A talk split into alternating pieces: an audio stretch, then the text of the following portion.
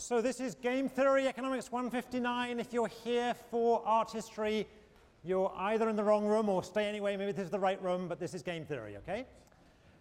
You should have 4 handouts. Everyone should have 4 handouts. There is a legal release form, we'll talk about in a minute, about the videoing.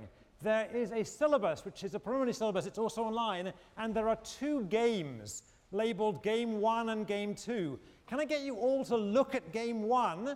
And start thinking about it. And while you're thinking about it, I'm hoping you can multitask a bit. I'll describe a bit about the class, and we'll get a bit of admin under our belts. But please try and look at, if somebody's not looking at it because they're using it as a fan here, right, so you look at Game 1 and fill out that form for me, okay? So while you're filling that out, let me tell you a little bit what we're going to be doing here. So what is game theory? Game theory is a method of studying strategic situations. Okay, so what's a strategic situation? Well, let's start off with what's not a strategic situation. In your intro economics class in 115 or 110, you saw some pretty good examples of situations that were not strategic. You saw firms working in perfect competition. Right? Firms in perfect competition are price takers. They don't particularly have to worry about the actions of their competitors. Right? You also saw firms that were monopolists. And monopolists don't have any competitors to worry about, so that's not a particularly strategic situation. They're not price takers, but they take the demand curve. Right? Is this looking familiar for some of you who can remember doing 115 last year or maybe 2 years ago for some of you? All right? Everything in between is strategic. So everything that constitutes imperfect competition is a strategic setting. Think about the motor industry, the motor car industry. Ford has to worry about what GM is doing and what Toyota is doing, and for the moment at least what Chrysler is doing, but perhaps not for long. All right? So there's a small number of firms, their actions affect each other. All right? So for a literal definition of what strategic means, it's a setting where the outcomes that affect you depend on actions, not just on your own actions, but on actions of others. All right, that's as much as I'm going to say for preview right now. We're going to come back and see plenty of this over the course of the next semester. So what I want to do is get on and talk about where this applies. So obviously it applies in economics, but it also applies in politics. And in fact, this class will count as a political science class if you're a political science major. You should go check with the DUS in political science. All right? Game theory is very important in law these days. So for those of you, for the half of you who are going to end up in law school, this is pretty good training. Game theory is also used in biology, and towards the middle of the semester, we're actually going to see some examples of game theory as applied to evolution. And not surprisingly, game theory applies to sport. All right? So let's talk about a bit of admin. How are you doing on filling out those games? Everyone managing to multitask, filling in game 1? Keep writing. I want to get some admin out of the way, and I want to start by getting out of the way what is obviously the elephant in the room. Some of you will have noticed that there's a camera crew here. Okay, so as some of you probably know, Yale is undergoing an open education project, and they're videoing several classes. And the idea of this is to make educational materials available beyond the walls of Yale. In fact, on the web internationally. So people in places, maybe places in the US, or places miles away, maybe in Timbuktu, whatever, who find it difficult to get educational materials from a local university or whatever, can watch certain lectures from Yale on the web. All right? Some of you would have been in classes that do that before. What's going to be different about this class is that you're going to be participating in it. Right, the way we teach this class is we're going to play games, we're going to have discussions, we're going to talk among the class, and you're going to be learning from each other, right? And I want you to help people watching at home to be able to learn too. And that means you're going to be on film, at very least on mic. All right, so how's that going to work? Around the room are 3 TAs holding mics. Let me show you where they are. One here, and one here. When I ask for classroom discussions, I'm going to have one of the TAs go to you with a microphone, much like in Donahue or something. Okay? All right? And at certain times, you're going to be seen on film. So the camera is actually going to come around and point in your direction. Now, I really want this to happen. I had to argue for this to happen because I really feel that this class isn't about me. I'm part of the class, obviously, but it's about you teaching each other and participating. All right? But there's a catch. The catch is that means you have to sign that legal release form. So you'll see that you have in front of you a legal release form. You have to be able to sign it. And what that says is that we can use you being shown in class. Think of this as a bad hair day release form. right? You can't sue Yale later if you had a bad hair day, right? For those of you who are on the run from the FBI, your visa's run out, or you're sitting next to your ex-girlfriend, now would be a good time to put a paper bag over your head. All right. Now, just to get you used to the idea, in every class, we're going to have, I think, the same two people. So Jude is the cameraman. Why don't you all wave to Jude? This is Jude. Wait, yeah, right, okay, okay. And Wes is our audio guy. This is Wes, right? And I will try and remember not to include Jude and Wes in the classroom discussions, but you should be aware that they're there, all right? Now, if this is making you nervous, if it's any consolation, it's making me very nervous, okay? So right. We'll try and make this class work as smoothly as we can, allowing for this extra thing. And let me just say, no one's making any money off this. At least I'm hoping these guys are being paid, but me and the TAs are not being paid. This is the aim of this is, I think, is a good aim. It's an educational project, and I'm hoping you'll help us with it. All right? The one difference this is going to mean is that at times I might hold some of the discussions for the class coming down into this part of the room here to make it a little easier for Jude. All right, how are we doing now on filling out this form? Has everyone filled in their strategy for the first game? Not yet. Okay, so let's go on doing a bit more admin. The thing you mostly care about, I'm guessing, is the grades. All right, so how is the grade going to work for this class? 30% of the class will be on problem sets, 30% of the grade, 30% on the midterm, and 40% on the final, so 30, 30, 40. The midterm will be held in class on October 17th. That is also on your syllabus. Please don't anybody tell me any time after today you didn't know when the midterm was and therefore it clashes with 17 different things. The midterm is on October 17th, which is a Wednesday, in class. All right. The problem sets. There will be roughly 10 problem sets, and I'll talk about them more later on when I hand them out. The first one will go out on Monday, but it will be due 10 days later. Roughly speaking, they'll be every week. The grade distribution, all right? So this is the rough grade distribution. Roughly speaking, a sixth of the class are going to end up with A's, a sixth are going to end up with A-, a sixth are going to end up with B+, a sixth are going to end up with B, a sixth are going to end up with B-, and the remaining sixth, if I've added that up right, are going to end up with what I guess we're now calling the presidential grade. Is that right? Right? That's not literally true. I'm going to squeeze it a bit. I'm going to curve it a bit. So actually, slightly fewer than a sixth will get straight A's, and fewer than a sixth will get C's and below. We'll squeeze the middle to make them be more B's. One thing I can guarantee from past experience in this class is that the median grade will be a B+.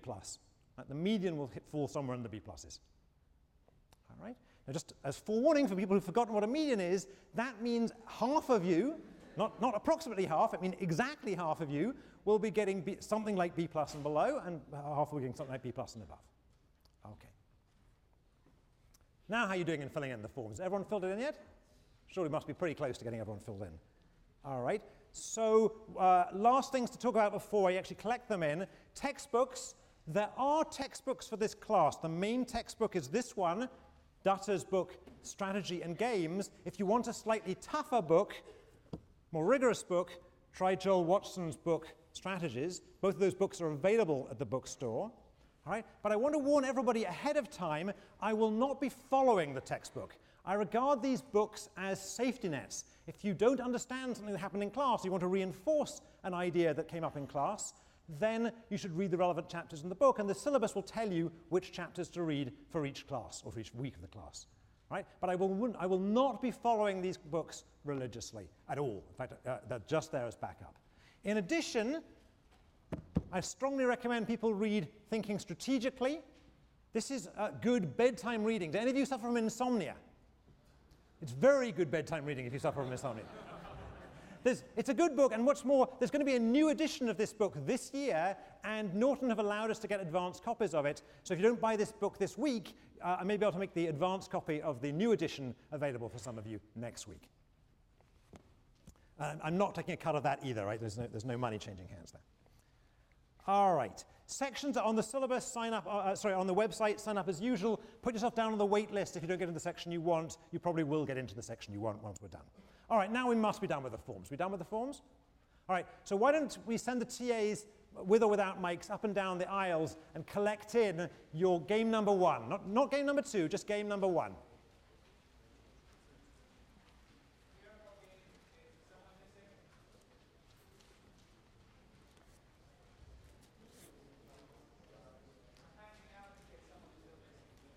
just while we're doing that, I think the reputation of this class, I think, if you look at the course evaluations online or whatever, is that this class is reasonably hard but reasonably fun. All right? So I'm hoping that's what the reputation of the class is. All right? So you shouldn't, if you think this class is going to be easy, I think it isn't actually an easy class. It's actually quite a hard class, but I think I can guarantee it's going to be a fun class. Now, one reason it's a fun class is the nice thing about teaching game theory. Quieten down, folks. The nice thing about teaching game theory is you get to play games. And that's exactly what we've just been doing now. This is our first game, and we're going to play games throughout the course, sometimes several times a week, sometimes just once a week.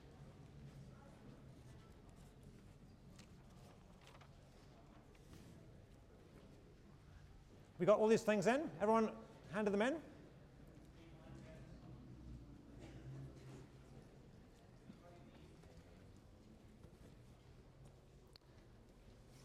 So I need to get those counted. Has anyone taken the Yale accounting class? No one wants to, no one has aspirations to be, one person has?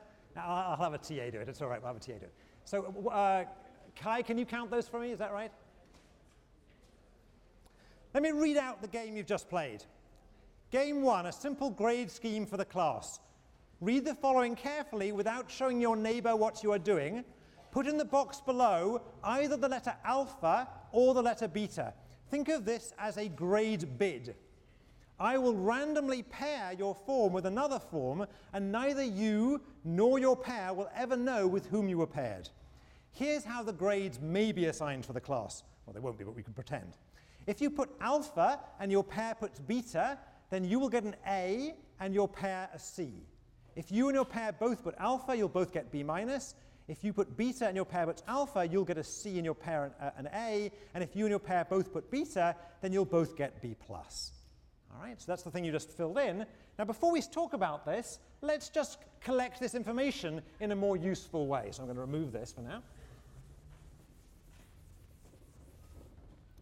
right, we'll discuss this in a second, but why don't we actually record what the game is that we're playing first?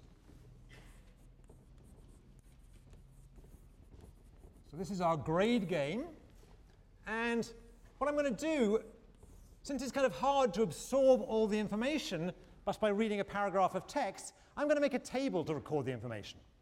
Okay? So what I'm going to do is I'm going to put me here, and my pair, the person I'm randomly paired with here, and alpha and beta, which are the choices I'm going to make here, and in the columns, alpha and beta, the choices my pair is making. And in this table, I'm going to put my grades. All right, so my grades, if we both put alpha, is B minus. If we both put beta, was B plus. If I put alpha and she put a beta, I got an A. And if I put beta and she put an alpha, I got a C. Is that correct? That's more or less right? Yeah? OK, while we're here, why don't we do the same for my pair? All right, so this is my grades and the left-hand table, but now let's look at what my pair will do, what my pair will get. So I should warn people sitting at the back that my handwriting is pretty bad. That's one reason for moving forward. The other thing I should apologize for at this stage of the class is my accent. I will try and improve the handwriting. There's not much I can do about the accent at this stage. All right, so once again, if we both put alpha, then my pair gets a B minus. If we both put beta, then we both get a B plus, or in particular, my pair gets a B plus. If I put alpha and my pair puts beta, then she gets a C. And if I put beta and she puts alpha, then she gets an A. All right, so I now have all the information that was on the sheet of paper that you just handed in. All right. Now, there's another way of organizing this that's standard in game theory, so we may as well get used to it now on the first day. Rather than drawing two different tables like this, what I'm going to do is I'm going to take the second table and superimpose it on top of the first table. Okay, so let me do that and you'll see what I mean. What I'm going to do is draw a larger table, the same basic structure. I'm choosing alpha and beta on the rows. My pair is choosing alpha and beta on the columns, but now I'm going to put both grades in. So the easy ones are on the diagonal. We both get B minus if we both choose alpha. we both get B plus if we both choose beta. All right, but if I choose alpha and my pair chooses beta, I get an A and she gets a C. And if I choose beta and she chooses alpha, then it's me who gets the C and it's her who gets the A. All right? So notice what I did here. The first grade corresponds to the row player, me in this case, and the second grade in each box corresponds to the column player, my pair in this case. So this is a nice succinct way of recording what was in the previous two tables. All right? And this is an outcome matrix. This tells us everything that was in the game. It's an outcome matrix. All right? OK. So now seems a good time to start talking about what people did. So let's just have a show of hands. How many of you chose alpha? Right, leave your hands up so that Jude can catch that, so just so people can see at home, OK? All right? And how many of you chose beta? Right, it's far more out. Keep the beta, wave your hands to betas, OK. All right, there's a beta here, OK. So a lot, it looks like a lot of, well, we're going to find out, we're going to count, but a lot more alphas than betas. Let me try and find out some reasons why people chose. So let me have the alphas up again. The woman who's in red here, can we get a mic to the, yeah, is it OK we asked you? Are you, you're not on the run from the FBI, we can ask you why OK. So you chose alpha, right? So why did you choose alpha?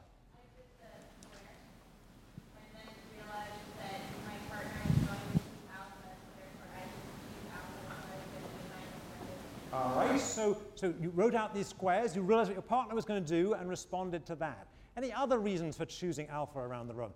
Can we get the woman in here? Try not to be intimidated by these microphones. They're just mics. It's OK. That's it. Yeah. I think it's weird that if I chose alpha, regardless of what my partner chose, I think there would be better outcomes than choosing. All right, so let me just names a second. So your name was? Courtney, and your name was? Clara Elise. So slightly different reasons, same choice, alpha. Clara Elise's reason, what did Clara Elise say? She said, no matter what the other person does, she reckons she'd get a better grade if she chose alpha. So hold that thought a second. We'll come back to, is it Clara Elise? Is that right? We'll come back to Clara Elise in a second. Let's talk to the betas a second. Let me just emphasize at this stage, there are no wrong answers. Later on in the class, there'll be some questions which have wrong answers. Right now, there's no wrong answers. All right, there may be bad reasons, but there's no wrong answers. So let's have the betas up again. Let's see the betas. Oh, come on. There was a beta right here. You were a beta, right? You've backed off the beta. OK. So how can I get a mic into a beta? Let's stick in this aisle a bit. Is that a beta right there? Are you a beta right there? Can I get the beta in here? Who is the beta in here? Can we get the mic in there? Is that possible? In here? You can leave your hand up. So yeah, there we go. There we go. Just point towards. That's fine. That's fine. Just speak into it. That's fine. So the reason, right? Yeah, go ahead.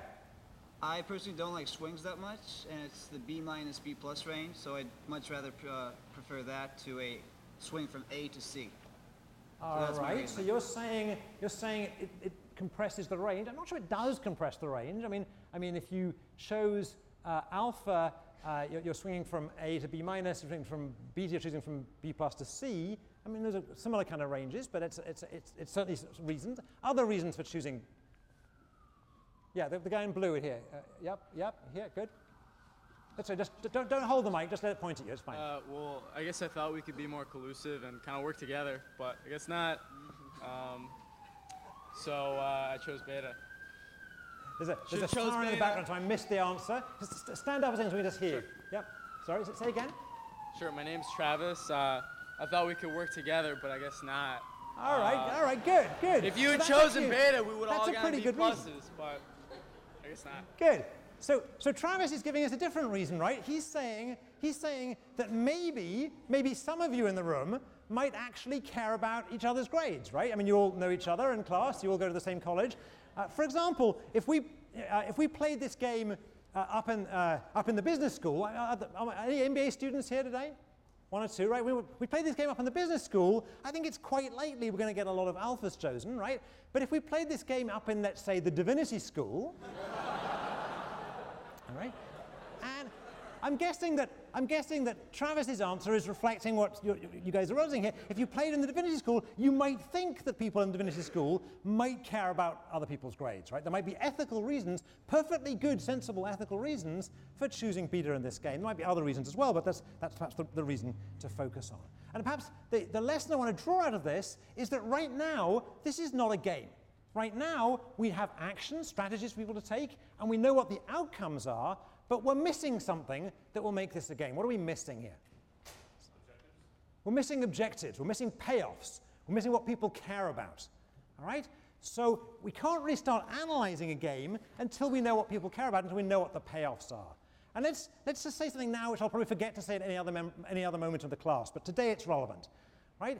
Game theory, me, professors at Yale, cannot tell you what your payoffs should be. They should not I can't tell you in a useful way what it is that your goals in life should be or whatever. Right? That's not what game theory is about. However, once we know what your payoffs are, once we know what your goals are, perhaps game theory can help you get there. All right? So we've had two different kind of payoffs mentioned here. We've had the kind of payoff where we care about our own grade, and Travis has mentioned the kind of payoff when you might care about other people's grades. And what we're going to do today is analyze this game under both those possible payoffs. So to start that off, let's put up some possible payoffs for the game.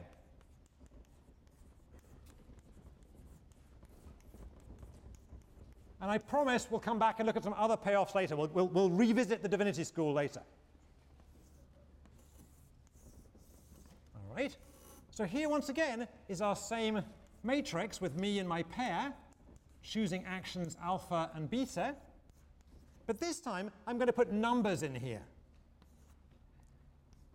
And some of you will perhaps recognize these numbers, but that's not really relevant for now. All right? So what's the idea here? Well, the first idea is that these numbers represent utiles or utilities. Right? They represent what these people are trying to maximize, what they're trying to achieve, their goals. All right? And the idea, just to compare this to the outcome matrix, is for the person who's me here, AC yields a payoff of, so AC is this box, so AC yields a payoff of 3, whereas B minus yields a payoff of 0, and so on. All right. So what's the interpretation? This is the first interpretation, the natural interpretation that a lot of you jump to straight away.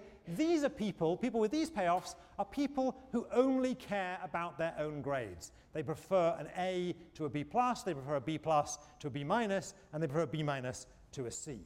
Right? I'm hoping I got the grades in order, otherwise it's going to ruin my curve at the end of the year. All right? All right, so these people only care about their own grades. Only care about their own grades. What do we call people who only care about their own grades? What's a good technical term for them? Right, in England, I think we'd refer to these guys, whether it's technical or not, as evil gits. All right, these are not perhaps the most moral people in the universe. All right? So now we can ask a different question. Suppose, whether these are actually your payoffs or not, pretend they are for now. Right? Suppose these are your payoffs. Now we can ask, not what did you do, but what should you do? Now we have payoffs. I can really switch the question to a normative question. What should you do? And let's come back to Clara Elise. Where was Clara Elise before? Let's get the mic on you again. So just explain what you did in Y again. Why I chose alpha? Yeah, stand up a second. Okay. If that's OK. Right, you chose alpha. I'm assuming these were roughly your payoffs, more or less, right? You were caring about your grades. Yeah, why did you choose alpha? I'm sorry? Why did you choose alpha? Just repeat what you said before. Like. Because I thought the payoffs, the two different payoffs that I could have gotten were highest if I chose alpha. Good. So what Clara Elise is saying, it's an important idea, is this, and tell me if I'm paraphrasing you incorrectly, but I think this is more or less what you're saying, is no matter what the other person does, no matter what the pair does, she obtains a higher payoff by choosing alpha. Let's just see that. If the pair chooses alpha, and she chooses alpha, then she gets 0. If the pair chooses alpha and she chose beta, she gets -1. 0 is bigger than -1. All right? If the pair chooses beta, then if she chooses alpha, she gets 3. Beta, she gets 1. And 3 is bigger than 1. So in both cases, no matter what the other person does, she receives a higher payoff from choosing alpha, so she should choose alpha. Right? Does everyone follow that line of reasoning? That's a stronger line of reasoning than the reasoning we had earlier. So the woman I've now immediately forgotten the name of in the red shirt, whose name was Courtney. So Courtney also gave a reason for choosing alpha, and it was a perfectly good reason for choosing alpha, nothing wrong with it. But notice that this reason's a stronger reason. It kind of implies your reason. All right? All right. So let's get some definitions down here. I think I can fit it in here. Let's try and fit it in here. Definition. We say that my strategy, alpha, strictly dominates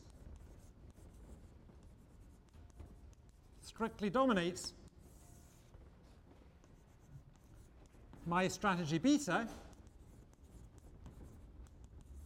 if my payoff from alpha is strictly greater than that from beta. And this is the key part of the definition, regardless of what others do. Regardless of what others do. So let me just read that back. We say that my strategy alpha strictly dominates my strategy beta if my payoff from alpha is strictly greater than that from beta, regardless of what others do. Now, it's by no means my main aim in this class to teach you jargon. All right? But a few bits of jargon are going to be helpful in allowing the conversation to move forward, and this is certainly one. Evil gets is maybe one too, but this is certainly one. Let's draw out some lessons from this. And actually, so you can still read that, let me bring down and clean this board. So the first lesson of the class, and there's going to be lots of lessons, is a lesson that emerges immediately from the definition of a dominated strategy. And it's this. So lesson 1 of the course is do not play a strictly dominated strategy. All right, so with apologies to Strunk and White, this is in the passive form, okay? This is dominated, passive voice. Do not play a strictly dominated strategy. Why? Somebody want to tell me why? Yeah, Ali, do you want to get this guy? Yeah, yeah. Stand up. Yep. This is right. Yeah.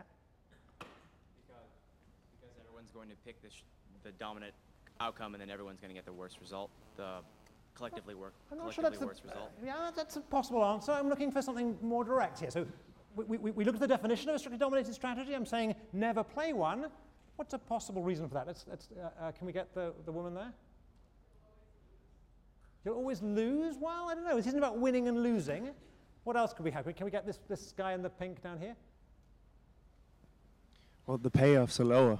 The payoffs are lower. OK, so here's an abbreviated version of that. I mean, that's perhaps a little bit, perhaps not more abbreviated, slightly longer. The reason I don't want to play a strictly dominated strategy is if instead I play the strategy that dominates it, I do better in every case. All right? The reason I never want to play a strictly dominated strategy is if instead I play the strategy that dominates it, whatever anyone else does, I'm doing better than I would have done. All right? Now that's a pretty convincing argument. That sounds like a convincing argument. It sounds like too obvious even to be worth stating in class. All right? So let me now try and shake your faith a little bit in this answer. All right? Somebody was wanted by the FBI, right? Okay. So how about the following argument? Look at the payoff matrix again, and suppose I reason as follows. Suppose I reason and say, if we, me and my pair, both reason this way and choose alpha, then we'll both get 0. But if we both reasoned a different way and chose beta, then we'll both get 1. So I should choose beta. 1's bigger than 0, I should choose beta. What's wrong with that argument? And that argument must be wrong because it goes against the lesson of the class, and the lessons of the class are gospel, right? They're not wrong ever. So what's wrong with that argument? What's wrong with that argument? Yeah, good. Ali. That's good. Yeah, good. Well, because you have to be able to agree, you have to be able to speak to them, but we aren't allowed to show our partners what we wrote. All right, so it involves some notion of agreeing.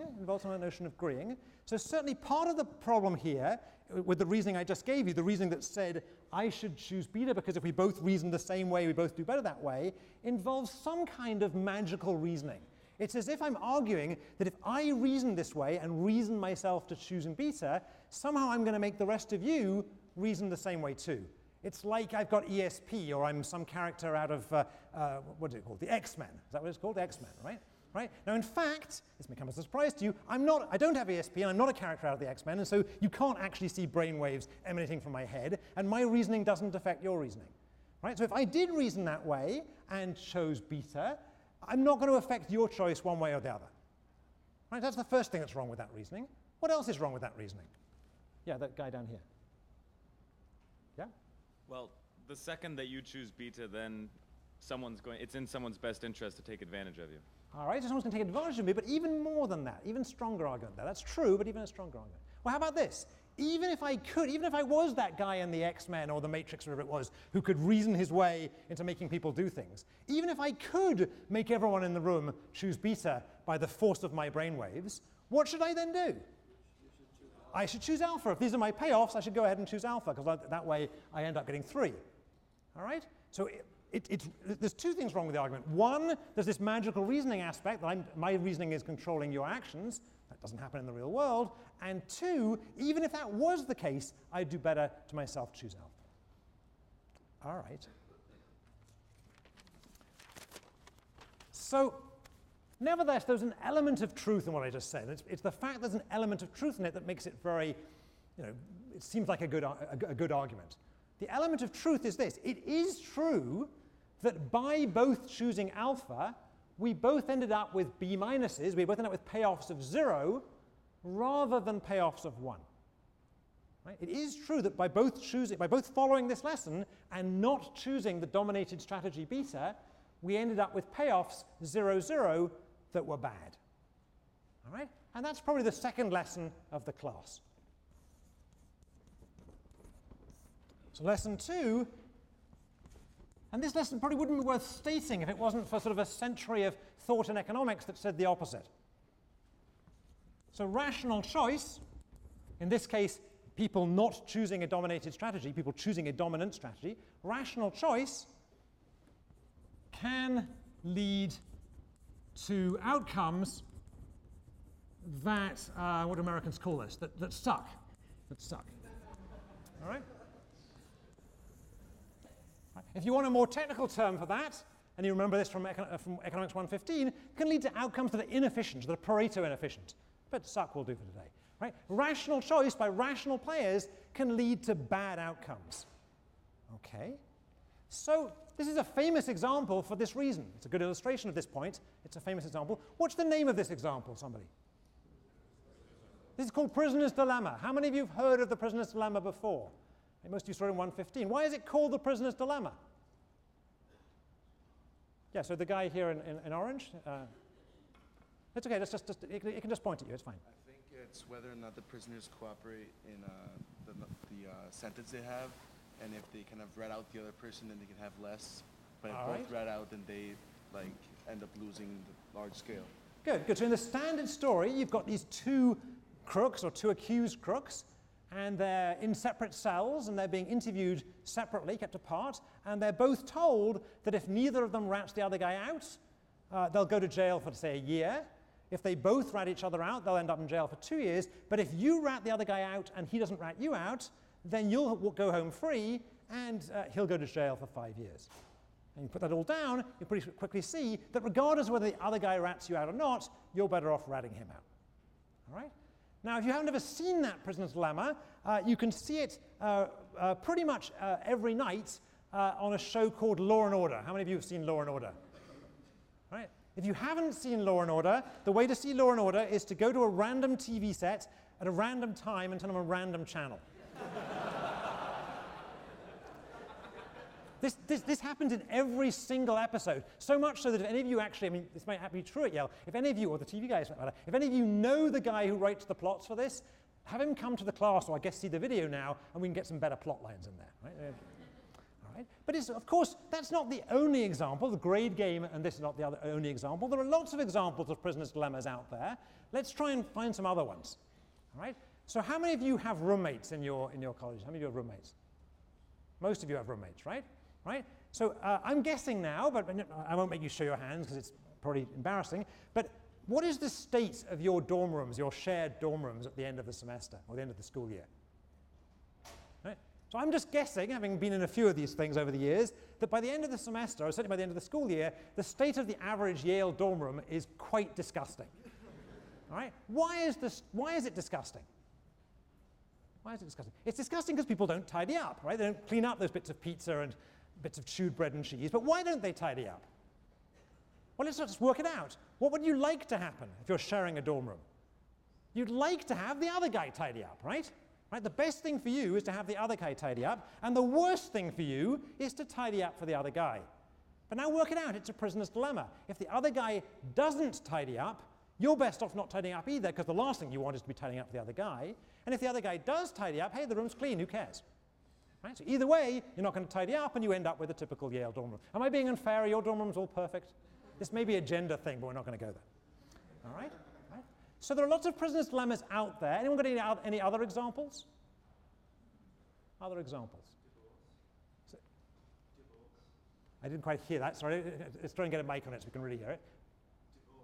Divorce. Hiring a lawyer, not paying him a lot of money. And divorce struggles. Okay. You're too young to be worrying about such things, but never mind. Never mind. Yeah, okay, that's a good example. Because, all right, hiring lawyers, bringing in big guns. What about an economics example? What about firms who are competing in prices? Right? Both firms have an incentive to undercut the other firm, driving down profits for both. Right? The last thing you want is to have the other firm undercut you, and that's to push prices down. That's good for us, the consumers, but bad for the firms, bad for industry profit. What remedies do we see? We'll come back to this later on in the class, but let's have a preview. So what remedies do we see in society for prisoner's dilemmas? What kind of remedies do we see? Let me try and get the guy here and right in front of you. Yeah. Collusion. Yeah, go ahead. Collusion. Okay, so firms could collude. All right. So what prevents them from colluding? What prevents them from colluding? So one thing they could do, presumably, is they could write a contract, these firms. They could say, I won't lower my prices if you don't lower your prices. And they could put this contract in with the pricey lawyer who's taking his day off from the divorce court. And that would secure that they wouldn't lower prices on each other. Is that right? All right? So why wouldn't that work? Why wouldn't writing a contract here work?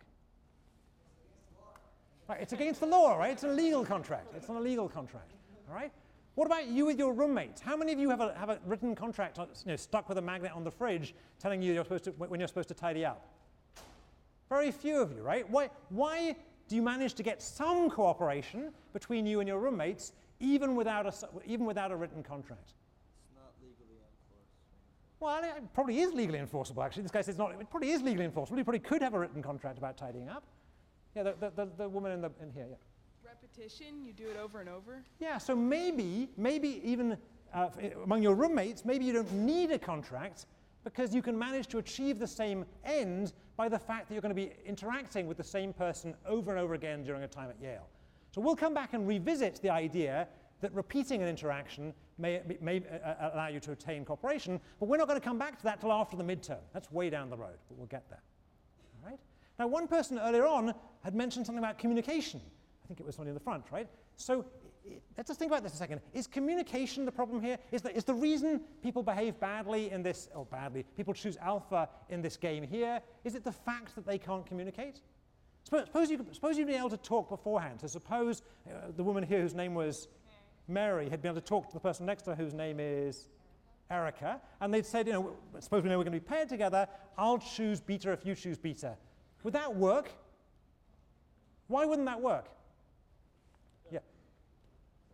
There's no enforcement. There's no enforcement, all right? So it isn't a failure of communication per se, right? A contract is more than communication. A contract is communication with teeth, right? It actually changes the payoffs.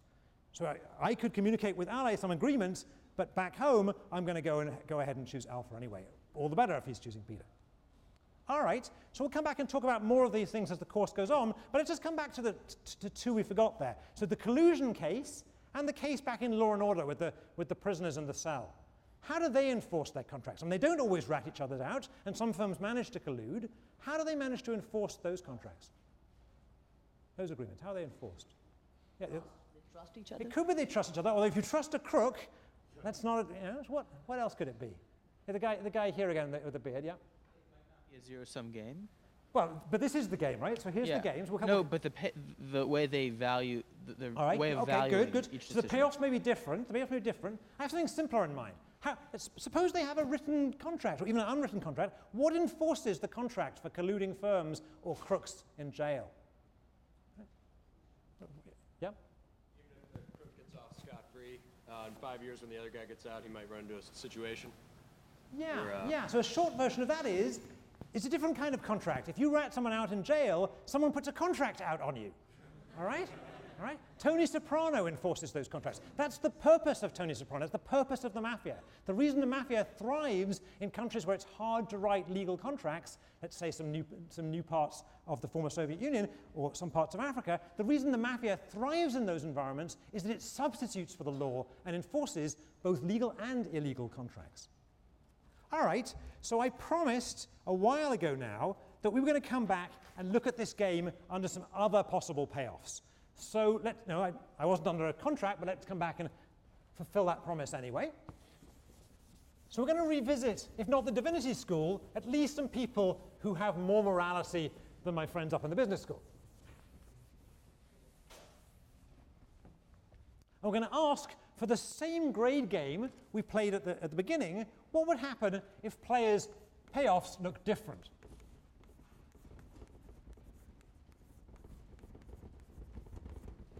So these are possible payoffs too, all right? And I'll give these a name. We called the other guys evil gits, so we'll call these guys indignant angels. I can never spell indignant. Is that roughly right? Does that look right? I think it's right. Indignant, isn't it? Indignant.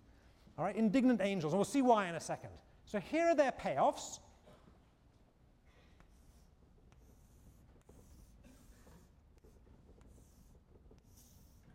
And once again, the basic structure of the game hasn't changed. It's still I'm choosing alpha and beta, my pair is choosing alpha and beta, and the grades are the same as they were before. They're hidden by that board, but you saw them before. All right? But this time, the payoffs are as follows. On the lead diagonal, we still have 0, 0, and 1, 1. But now the grades here are -1 and the payoffs are -1 and -3, and here they're -3 and -1. And what's the idea here? These aren't the only other possible payoffs, it's just an idea. Suppose I get an A and my pair gets a C, then sure I get that initial payoff of 3, but unfortunately I can't sleep at night because I'm feeling so guilty. Right? I have some kind of moral conscience, and after I've subtracted off my guilt feelings, I end up at -1. So think of this as guilt, some notion of morality. All right? Conversely, if I chose a beta and my pair chose an alpha, so I end up with a C and she ends up with an A, then I have a bad time explaining to my parents why I got a C in this class, and I have to say about how I'm going to be president anyway, but then in addition, I feel indignation against this person. It isn't just that I got a C because she made me get a C, all right? So that moral indignation takes us down to -3. All right, so again, I'm not claiming these are the only other possible payoffs, but just another possibility to look at. Okay, so suppose these were the payoffs in the game. Right, again, suspend disbelief a second and imagine that these actually are your payoffs. And let me ask you what you would have done in this case. So think about it a second. Right, now write down what you're going to do on the corner of your notepad. Just write down an alpha or beta, what you're going to do here. They're not all writing. The guy in the England shirt isn't writing. You've got to be writing if you're in an England shirt. Show it to your neighbor. Let's have a show of hands. Again, I want you to keep your hands up so that Jude can see it now. So how many of you chose alpha in this case? Raise your hands. Come on, don't be shy. Raise your hands. How many chose beta in this case? How many people abstained? Not allowed to abstain. Let's try it again. Alpha, alpha in this case. No abstentions here. Beta in this case. So we're roughly splitting the room. Someone who chose alpha. Can I raise the alphas again? Let me get this guy here. Alec, can we get this guy here? So why did you choose alpha? You would minimize your losses. You'd get 0 or -1 instead of -3 or 1. All right. So this gentleman's saying strategy. So right. So this gentleman's saying a good reason for choosing alpha in this game is it's less risky, right? The worst case scenario is less bad. That's what I'm saying it. All right. What about somebody who shows beta? A lot of you chose beta. Let's have a show of hands on the betas again. Let me see the betas again. So raise your hands. Raise your hands. Can we get the woman here? Can we ask her why she chose beta? Because if you choose alpha, the best case scenario is you get 0. Good. So okay. That's a good counter argument. So the gentleman here was looking at the worst case scenario, and the woman here was looking at the best case scenario. And the best case scenario here looks like getting a 1 here. All right. Now let's ask a different question. Is one of the strategies dominated in this game? No, neither strategy is dominated. Let's just check. If my pair chooses alpha, then my choosing alpha yields 0, beta -3, so alpha would be better. But if my pair chooses beta, then alpha yields -1, beta yields 1. In this case, beta would be better. Right? So alpha in this case is better against alpha, and beta is better against beta, but neither dominates each other. All right? So here's a game where we just changed the payoffs. We had the same basic structure, the same outcomes, but we imagined people cared about different things, and we end up with a very different answer. In the first game, it was kind of clear that we should choose alpha, and here it's not at all clear what we can do, what we should do. Right? In fact, this kind of game has a name, and we'll revisit it later on this semester. This kind of game is called a coordination problem. And we'll talk about coordination problems later on. But the main lesson I want to get out of this for today is a simple lesson. It's the lesson that payoffs matter. Right? We change the payoffs, we change what people cared about, and we get a very different game with a very different outcome. All right, so the basic lesson is that payoffs matter, but let me say it a different way. So without giving away my age too much, well, I guess it will actually, when I was a kid growing up in England, there was this guy, there was a pop star, and slightly post-punk pop star called Joe Jackson, who none of you will have heard of because you're all about 10 years old, not my fault, and Joe Jackson had this song which had the lyric, something like, you can't get what you want unless you know what you want. Right? You can't get what you want unless you know what you want, and as a statement of logic, that's false. Right? It could be that what you want just drops into your lap without you knowing about it. All right? But as a statement of strategy, it's a pretty good idea. It's a good idea to try and figure out what your goals are, what you're trying to achieve, before you go ahead and analyze the game. All right? So payoffs matter. Well, let's put it in his version. You can't get what you want till you know what you want. Be honest, how many of you have heard of Joe Jackson? Oh, it makes me feel old. Oh, man. OK. It goes down every year. All right. So far, we've looked at this game as played by people who are evil kids. And we've looked at this game as played by people who are indignant angels. But we can do something more interesting. We can imagine playing this game on a sort of mix and match. For example, imagine, this shouldn't be hard for most of you, imagine that you are an evil git, but you know that the person you're playing against is an indignant angel. Right, so again, imagine that you know you're an evil git, but you know that the person you're playing against or with is an indignant angel. What should you do in that case? What should you do in that case? Who thinks you should choose alpha in that case? Let's have Pan in the room again. We can.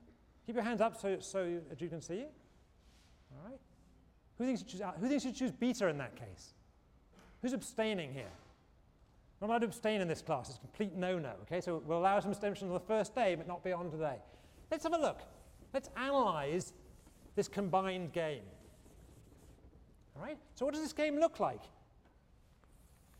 It's an evil git versus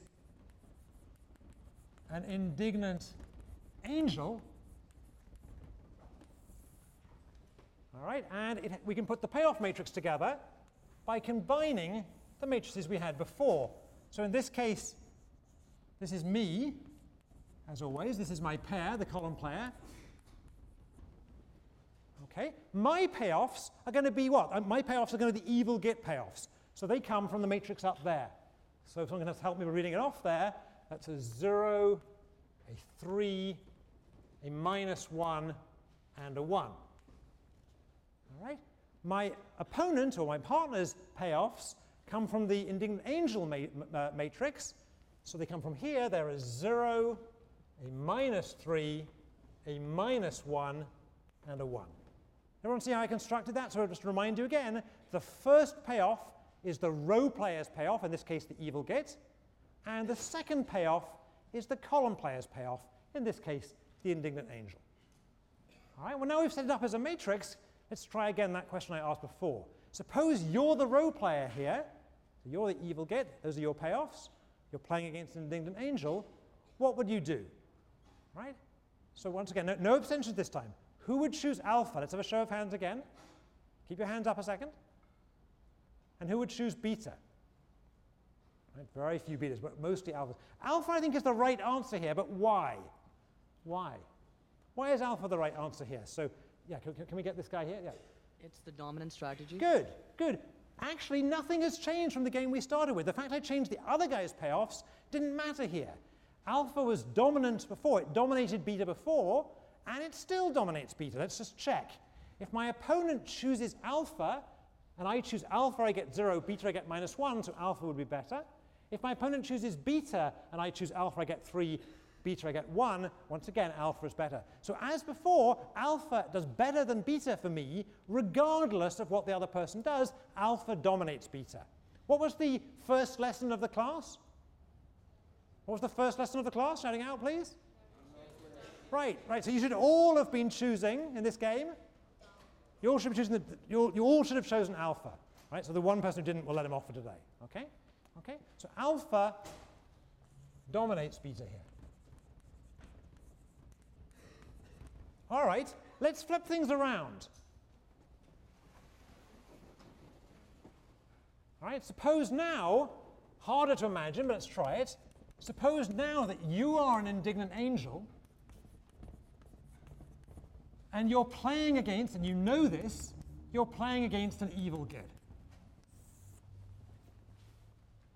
All right, you're an indignant angel, so you have the payoffs that are still there, and you're playing against the evil gate, which is the payoffs we covered up, but we'll reproduce them. Let's produce that matrix. By the way, this is beginning to sound like a wrestling match. I don't mean it to. Let's try here. Alpha, beta, pair, me. All right, so my payoffs this time are the indignant angel payoffs. So mine are 0, -1, -3, and 1. And my opponent's payoffs are, what would have been my payoffs before? They come from the other matrix. Let's just show you it. They come from this matrix, so they're going to be 0, -1, 3, 1.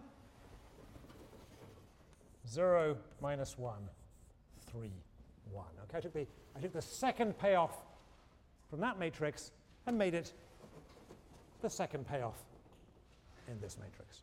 Okay, everyone see how I did that? Once again, the row player is the first payoff, and the column player is the other payoff. All right, what should you do in this case? You're the indignant angel. You're playing against this evil git. What should you do? Write down on your notepad what you should do. Show it to your neighbor so you can't cheat. Well, you can cheat, but you'll be shamed in front of your neighbor.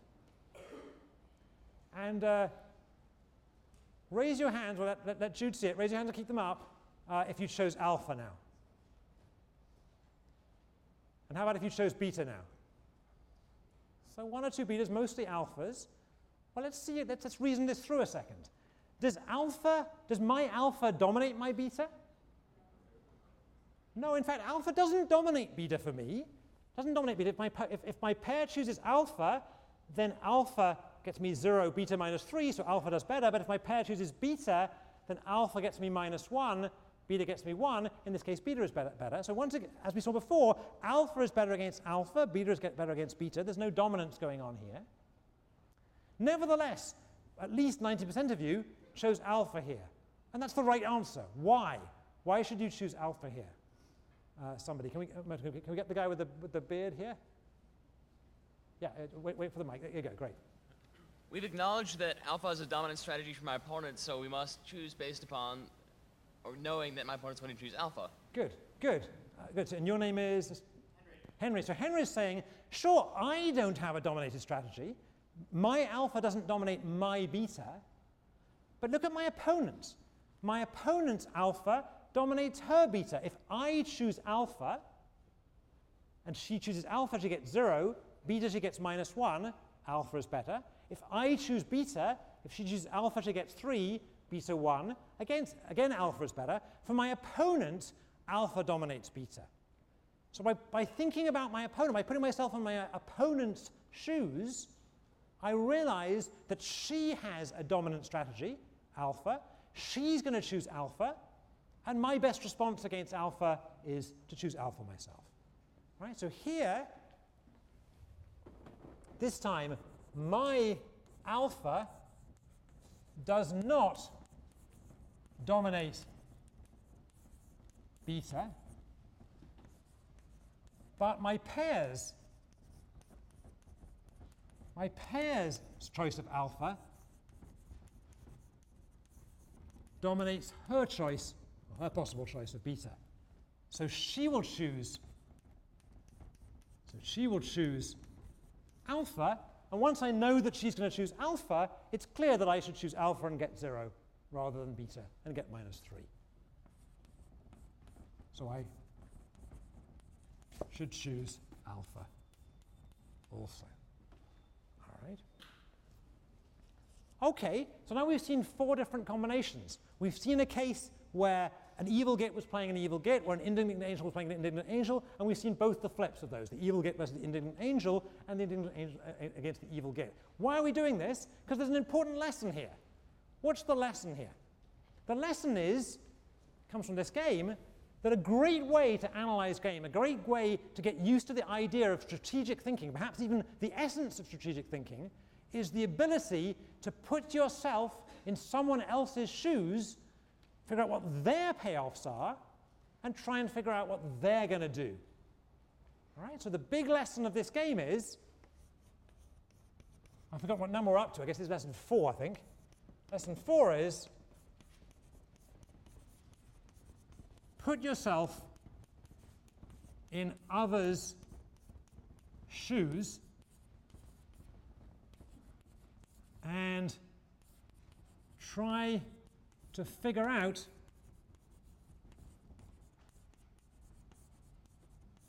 what they will do.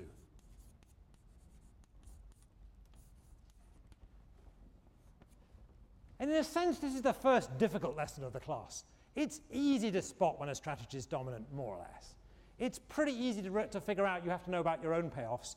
But the hard thing in life is getting you to come out of your own selves a bit, realizing it's, quote, not all about you. You've got to put yourself in other people's shoes to figure out what they care about and what they're going to try and do so you can respond well to that. All right.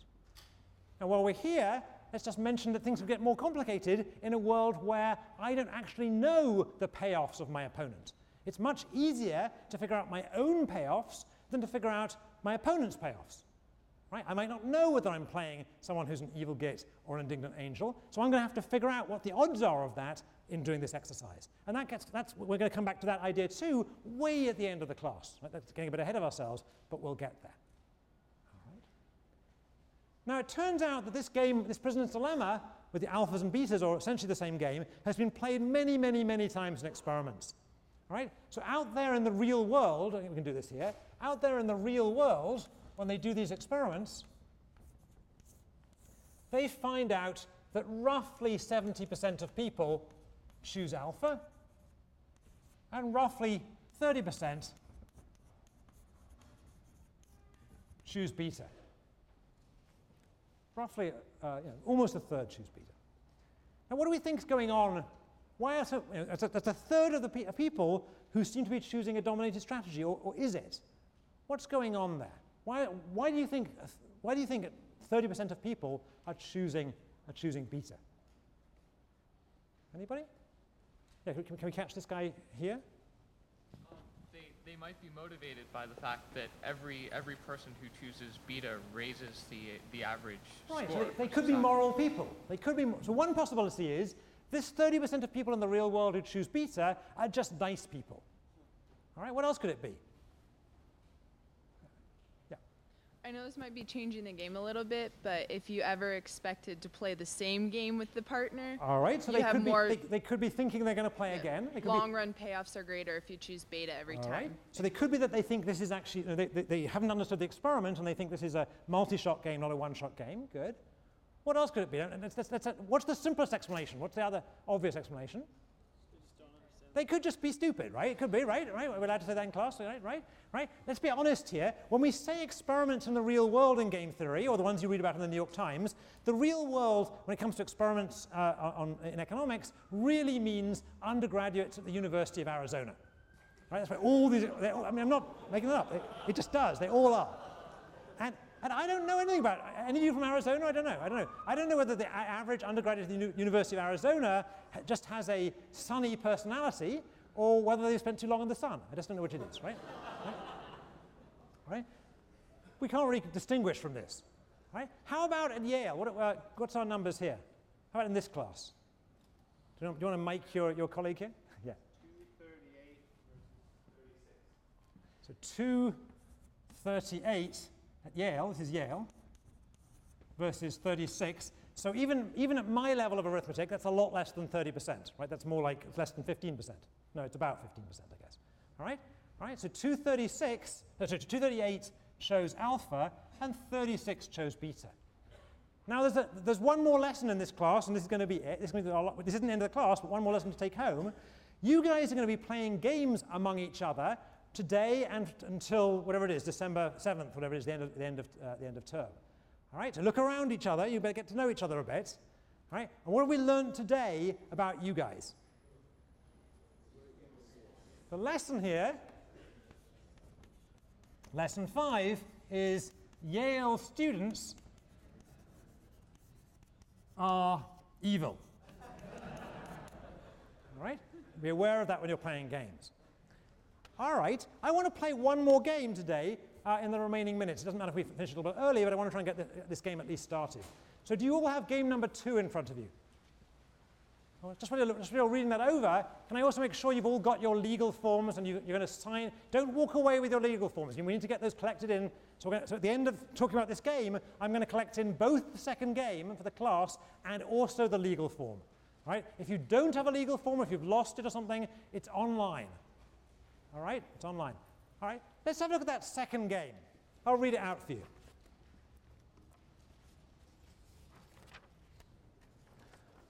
Game 2, pick a number. Everyone got this? Anyone not got this? Everyone got it? Good. Without showing your neighbor what you're doing, put in the box below a whole number between 1 and 100. Whole number between 1 and 100, integer. We will calculate the average number chosen in the class.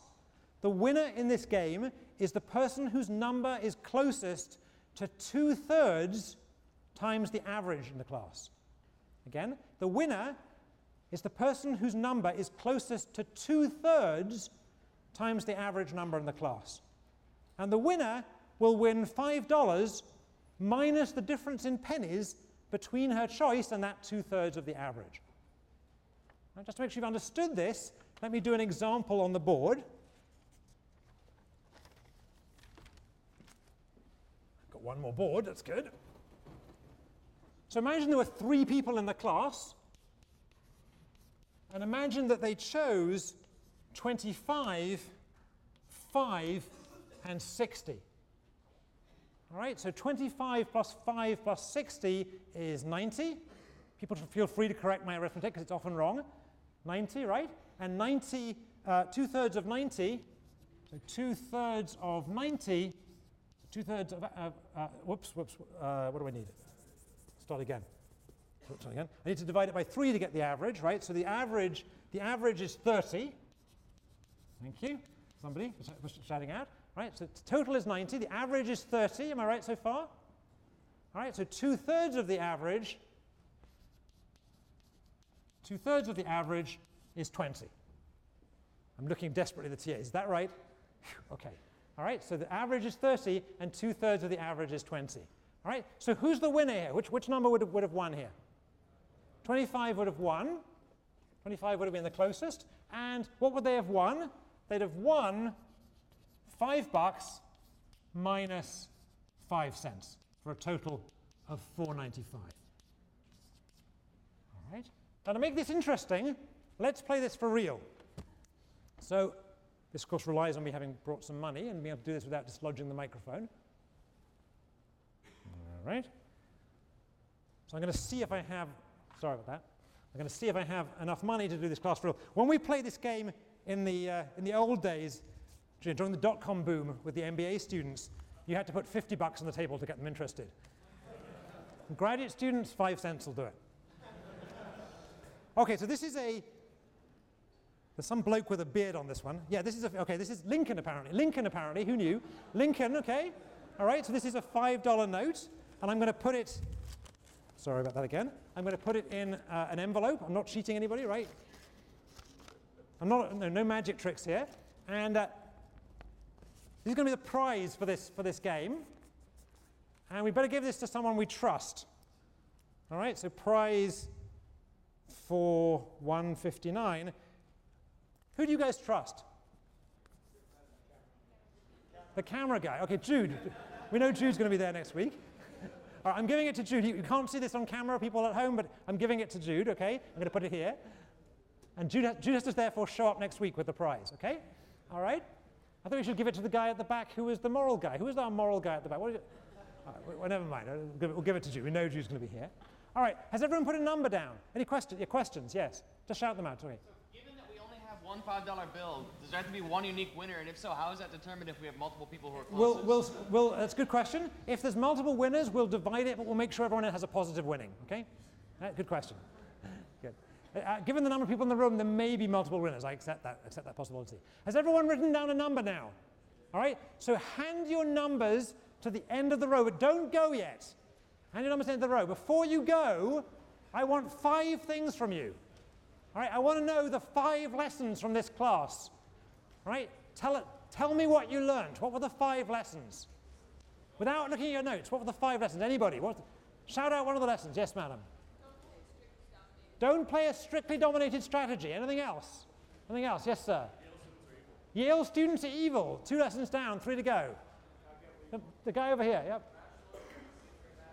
Rational choices can lead to bad outcomes.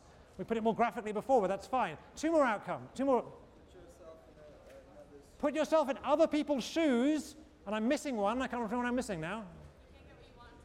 You can't get what you want. You could, but it's a good idea to figure out what you want before you try and get what you want. 5 things you learned today. Hand in your numbers and the legal forms, and I'll see you on Monday.